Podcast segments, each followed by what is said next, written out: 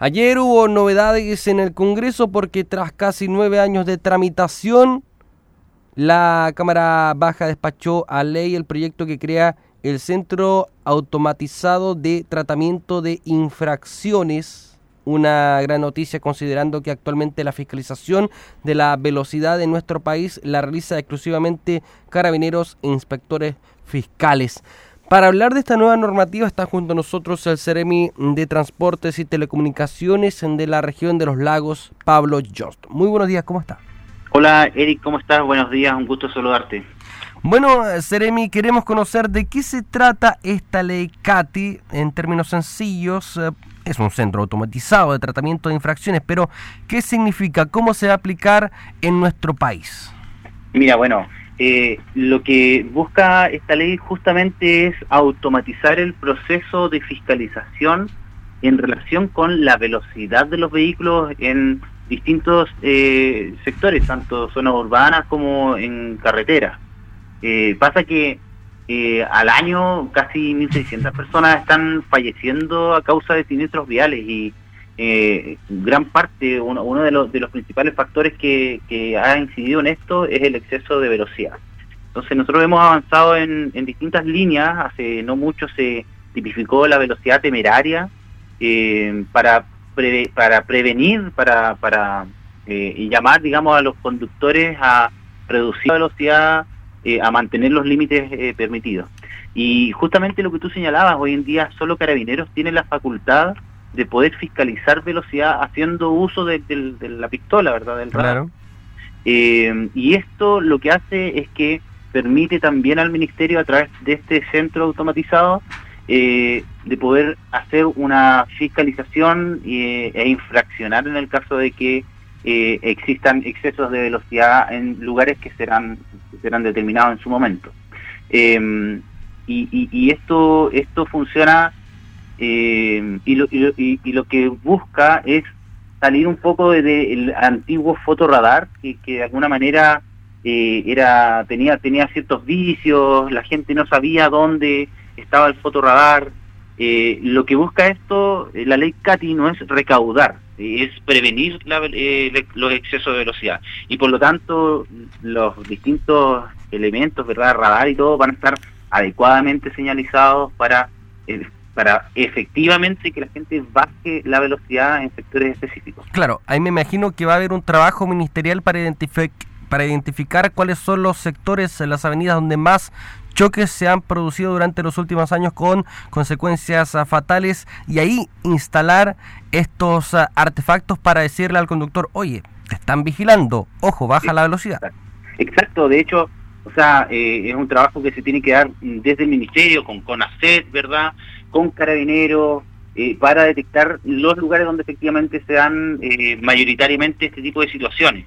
Y yo creo que, o sea, yo creo que si cada uno de nosotros que vivimos, digamos, en nuestro, nuestro pueblo, sabemos exactamente dónde las personas corren más o corren menos. Claro. Entonces, sí, pues no hay que tener dos dedos de frente para saber dónde se corre o no se corre en la ciudad. Eh, entonces, yo creo que en estos lugares, efectivamente, donde se va a avanzar con esta nueva ley. Yo creo que eh, el objetivo, nuevamente, es reducir la velocidad. Hace poquito, hace, hace nada, apareció en prensa que encontraron a una persona andando a 179 kilómetros por hora en zona de 100. Sí. Entonces, entonces eh, lo que busca esto es justamente decirle a las personas no lo hagan, no lo hagan porque eh, hoy en día vamos a tener mayores elementos para controlar, ¿verdad?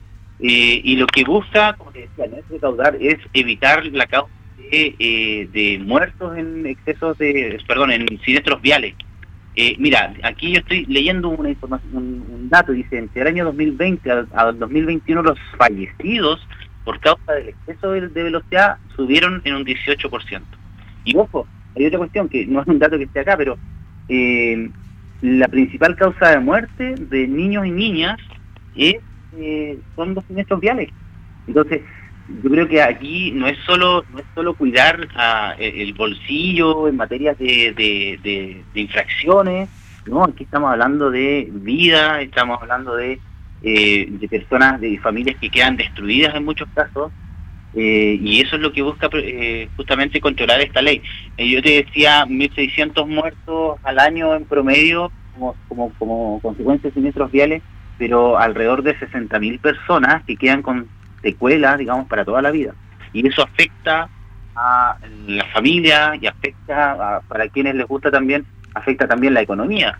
Eh, el factor productivo se ha afectado, por supuesto, porque todo todo se tensiona cuando hay ese tipo de, de, problemática. Ahora, eh, Seremi, eh, para las infracciones, porque también se van a dar los casos donde obviamente el fin es prevenir, pero también se van a dar los casos donde inescrupulosos van a pasar, aunque existe este artefacto en eh, alta velocidad. ¿Qué va a pasar en esos casos cuando se tenga que imponer una infracción, cuando ya no está carabinero?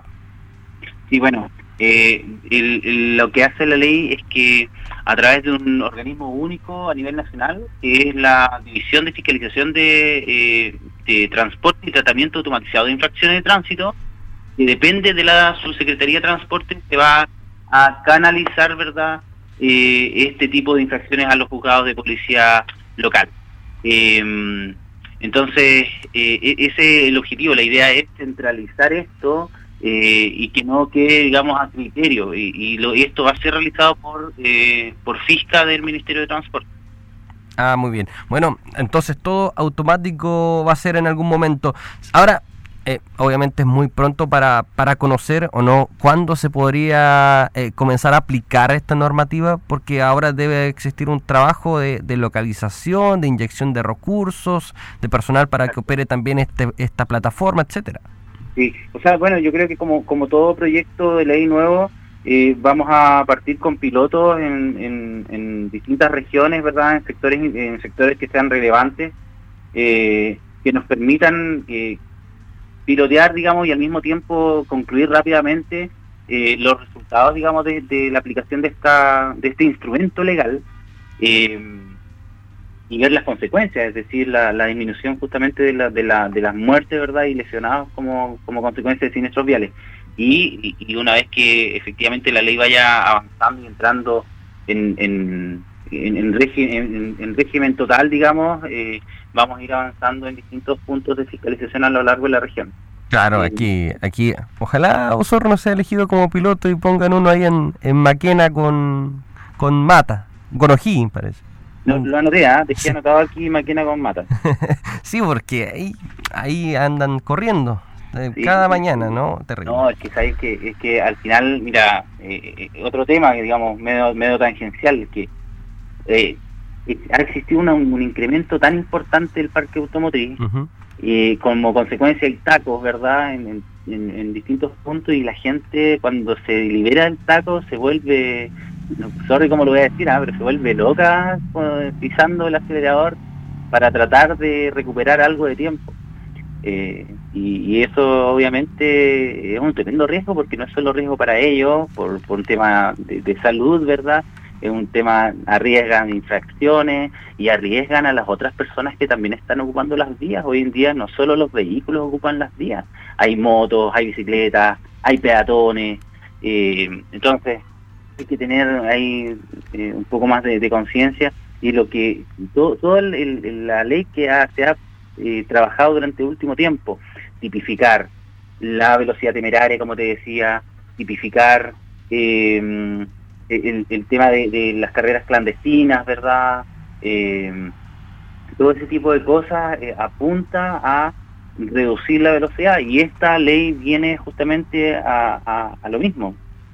Ahora uno se pregunta por qué se demoraron tanto, nueve años. Porque viendo datos aquí en países donde se ha implementado esta tecnología, se han observado reducciones de hasta un 40% en las muertes por siniestros viales. Y ese es el objetivo que tiene Chile como meta el 30% de los fallecidos, disminuirlos para el año 2030. Esperemos que se dé.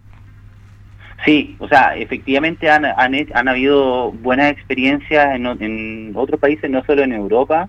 Eh, por ejemplo, en Colombia, desde el, 2000 a la, desde el 2006 a la fecha, un 44% se han reducido los, los siniestros viales.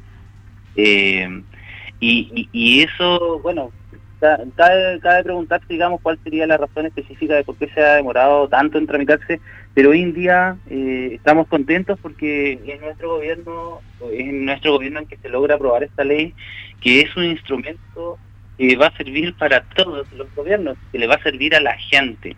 Así que estamos muy, muy contentos de que esto haya avanzado por fin eh, y que eh, también se enmarca dentro de uno de los cuatro pilares que tiene el Ministerio de Transporte en el gobierno del presidente Gabriel Boric, que es avanzar justamente en, mejora eh, para la seguridad vial.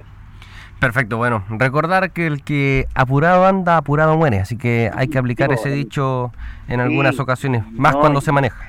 Y en la Patagonia ahí el que el que se apura pierde su tiempo, dicen también. Ah, mire, ahí hay otro dicho. Vamos a utilizarlo. Seremi, bueno, buenas noticias en este tema. Aprovechando su instancia, también quería consultarle por un tema que hemos estado reporteando último, eh, durante los últimos días, que es el tema de eh, ¿Qué pasa con las empresas de telecomunicaciones que dejan una cantidad, pero eh, grandísima de cables sueltos a lo largo de la ciudad. Aquí en Osorno se ha visto, me imagino que en Puerto Montt también se dan estas situaciones. Usted como Seremi no tan solo de transporte, sino que también de telecomunicaciones. Aquí es la pregunta, ¿las empresas de telefonía de cable tienen la, la obligación de retirar estos, estos, estos cables en desuso? ¿Hay una orden desde el ministerio? ¿Lo deberían realizar tan solo por responsabilidad empresarial? ¿Hay algún trabajo ahí de por medio? Mira, yo te voy a ser súper sincero, yo no sé, no sé en este momento si existe la obligación ya como, como taxativa a las empresas de telecomunicaciones de hacer el retiro de los cables eh, cuando no están en uso. Lo que sí es que son los municipios los que tienen la obligación de levantar mesas eh, de retiro de cables, donde nosotros como Ministerio de Transporte y Telecomunicaciones eh, podemos, cumplimos un rol más bien facilitador de poder eh, entrar en comunicación, poner, poner en contacto a los municipios con las eh, empresas de, telecomunicaciones. Eh, y son los municipios los que han los que tienen que realizar esta esta labor. nosotros estuvimos participando durante el año pasado en una mesa para eliminar los cables en desuso en la ciudad de Puerto Vara eh, donde es la municipalidad la que tenía identificado cuáles eran los puntos conflictivos, ¿verdad? Y donde se, fue, donde se realizaron visitas a terreno eh, por parte de la municipalidad y las compañías de telecomunicaciones e ir identificando en cada punto a quién correspondía cada uno de los cables que había que retirar. Y en general no es que se retiran, sino que se reordenan los cables. O sea, se, se agrupan, mucho cable como colgados, como unos como con más guatita o menos guatita, por decirlo de forma, de forma simple. Eh, y estos se van ordenando, digamos, y de forma que, que no afecte tanto desde el punto de vista eh, visual. Eh, y esa es la forma en que se debiera trabajar. Nosotros como ministerio estamos súper llanos a, a reunirnos, a, a, cumplir nuestro rol articulador, ¿verdad? E, e, ir acompañando tanto a las, a las telco como a los municipios en este proceso. Exacto. Bueno, nosotros nos hemos tratado de contactar con la Subtel, la Subsecretaría de Telecomunicaciones. No hemos tenido suerte en contactarnos, por eso le hago la pregunta como Seremi de la cartera ministerial. Pero algo tiene que hacer la Subtel, o sea, está bien, aquí dicen los municipios tienen que reunirse y armar mesas, pero la Subtel como Subsecretaría de Telecomunicaciones, ¿no tiene alguna injerencia en este tema? Que, mira, lo que pasa es que como te digo, yo creo que podríamos abordar en, profundidad el tema en, otro momento. ¿ah? Pero, pero en general la SUTEL lo que hace, eh, como el Ministerio, es norma y fiscaliza. Entonces, ¿qué es lo que hace? Por ejemplo, la SUTEL entrega las concesiones para que las empresas de, telecomunicaciones, puedan tengan el derecho, digamos, a transmitir o a prestar un servicio bajo ciertos parámetros técnicos. Eh, yo ahí te voy a ser súper sincero, ¿ah? porque desconozco si efectivamente hay obligación para que las telco, una vez que terminan, una vez que abandonan un servicio, tienen la obligación o no de hacer el retiro de sus cables. Así como, como, como per se, digamos, por el solo mandato de la ley. Eh, y, pero, pero sin duda que, voy a averiguar bien y podemos conversarlo en detalle en, otra oportunidad, Eric. Ahí vamos a, agendar un, diálogo porque es un tema que está llamando la atención cada día más.